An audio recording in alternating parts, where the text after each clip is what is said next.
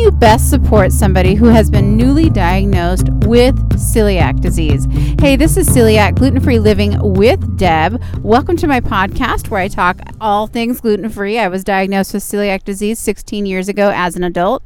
I went from having a really hard time not knowing what to do and how to function and uh, to discovering you know a lot of things on my own and now 16 years later I am thriving and I'm doing great on this gluten-free diet.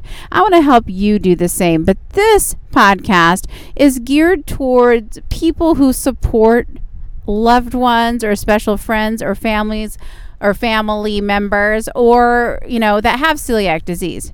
Um, it could be someone you know quite well. I'll be talking about from that perspective. However, you know, uh, if you just know somebody that you're friends with and you just want to learn how to be a little more supportive, uh, this is the podcast for you. If you have celiac disease and you want to help others be more supportive of you and educate them a little bit of ways or tips that might be helpful, and you like this podcast, you know, feel free to share this podcast with people um, like that. So, how can you best support somebody? Who is has celiac disease, okay? And if you are if this person is newly diagnosed, they're obviously going to need a lot more support um, than if they've been living with it for a long time. Maybe, okay, maybe. Uh, just because you've been living with it for a long time doesn't mean you you don't wish that you know people would support you more as well. So it just depends. Um, so first of all, uh, one way you can support somebody that has celiac disease is just, you know, ask them how they're doing and listen. Okay, that's the same with anything, right? Listening, asking questions, and uh, genuinely listening and asking them, you know, about their diet or how they're feeling and how they're doing is wonderful. Checking in with them. Uh, the second thing that you can do to really support somebody that has celiac disease uh, is do activities with them, like go shopping with them. And the wonderful thing about doing that is you also experience what they go through when they go to the grocery store and how do they look for food items and things like that. So you can kind of discover new things with your friend or special loved one as they navigate that process. So you're your friend or your loved one doesn't feel so alone. Plus, it's really informing to you because you learn a lot more about how to what that person can eat. And um, and so that's really helpful too to have that knowledge especially if you ever prepare food for that person. So volunteering to do activities with that person just for fun like going to the grocery store can be a social activity um, another fun thing is gluten-free field trips with that special friend or someone so do a little research maybe on the internet uh, maybe different restaurants or calling around different restaurants um, different places like that where you could um, and investigate what kind of food can you get gluten free. And if you feel comfortable, if you find a place that you feel comfortable with, and that gluten free person or s- person with celiac disease has never tried it, go with them. You know, like a gluten free field trip. That can be a lot of fun as well. Um, a gluten free field trip could be a restaurant or it could actually even be a food. I mean, not a food, I'm sorry, a store. so, years ago, when I was first diagnosed, there was a market called I think it was called Mother's Market.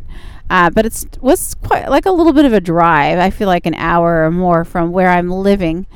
And I just, I think I'd found it or heard about it. And uh, I really wanted to see what there was because you never know. Um, some stores don't have gluten free items, some stores do. And some stores uh, have, you know, better ones or different ones. And so me and a couple friends actually did take a field trip out all the way to this market and I had found you know look for some gluten-free items that I hadn't tried before. So that's a that's fun. Another example of a gluten-free field trip. Another thing, um, a third tip for you that you can do to help support your family or friend or loved one is um, if you participate in special occasions with that person that involve food is um, talk to them about, you know, what's something that they could have there. You know, ask your celiac friend, what's something that you could have? I want to make sure you have something there to eat that you like, you know, and get ideas from that person. Um, and tips on how to prepare it or where to buy it and bring it. That can be really nice too.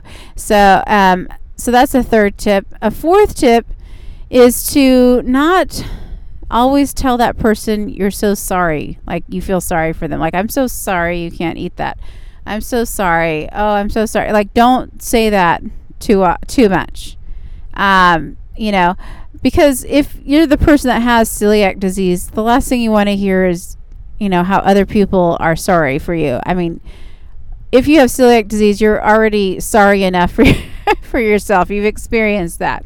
You don't need to re-experience that sorrow because people keep bringing it up and telling you that they're sorry. And that does it's not productive at all. Okay? So instead of sorry, being sorry for someone and saying that, how about you just show them that you're being thoughtful or that you're listening or show them with actions.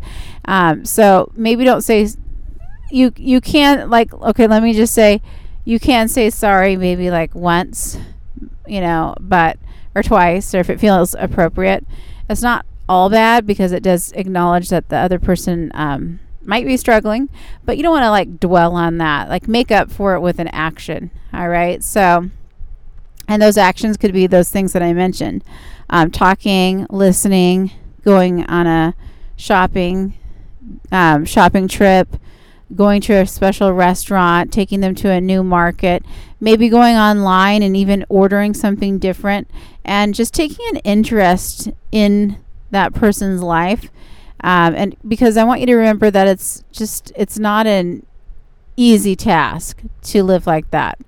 So it's not a it's not an easy task to live one way and not have to think about anything about what you're eating or anything like that to becoming completely strict and um, eliminating even like your most favorite foods not going out to you can't go out to eat anywhere you want anymore i mean you really really have to revamp everything and that is not easy so just being there for your friend family or loved one experience what they experience by helping them cooking with them maybe shopping with them you don't have to do everything, okay? But if a little bit goes a long way, all right? Um, so making that special dish for them, investigating, maybe buy the, if you see something, a treat somewhere that's labeled gluten free, and um, you buy it for them because you think it looks really good, that's a really thoughtful um, gesture as well that shows support that that person understands or is attempting to understand um, you know your perspective or what you have to go through on a daily basis. Um, so that's another idea. So the main thing is, in a nutshell, don't uh, dwell on the I feel sorry for you. Instead, try to empower that person uh, and and uh, be by their side and show them, um, you know, encourage them to embrace their new life in those ways and those examples that I explained. And I think that would really be special for that person that you care about. All right. So I hope this helps. I hope this message resonates with you. Again, maybe you have celiac disease, or maybe you are supporting somebody with celiac disease. Um, you know, but like I said, you know, share it with somebody who wants to support you. Sometimes another thing is is if you have celiac disease, um, you don't, sometimes you just don't want to complain and you don't want to, to be um, imposing yourself on other people. You don't want special treatment and you don't want your, you don't want to be um, a burden on anybody. Um, but, and I understand that feeling. And, uh, but that doesn't mean you don't need support. All right. And so feel free to share this podcast with someone who would love to support you. Because what I find too is family and friends, they true family, true friends, I should say, that truly care, want to support, but they need your guidance kind of on how to do that best. So you kind of have to be the leader uh, for yourself. I know that's hard. Well, for some people that's hard for me is a little bit hard to kind of explain to people how they can be supportive to you but But don't be shy because I really feel like, you know, if you let people know what you need, the ones that care most um, want to know that, and so they're glad they're glad to be there and be supportive of you. So.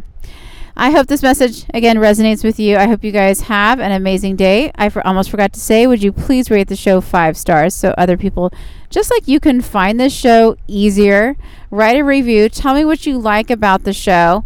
Um, check out uh, celiac and glutenfreeliving.com. That's my website. Uh, you can find these all these episodes on that website as well. So if you want to share it via that website with someone, that's there as well. Uh, have a, have a great day. Namaste.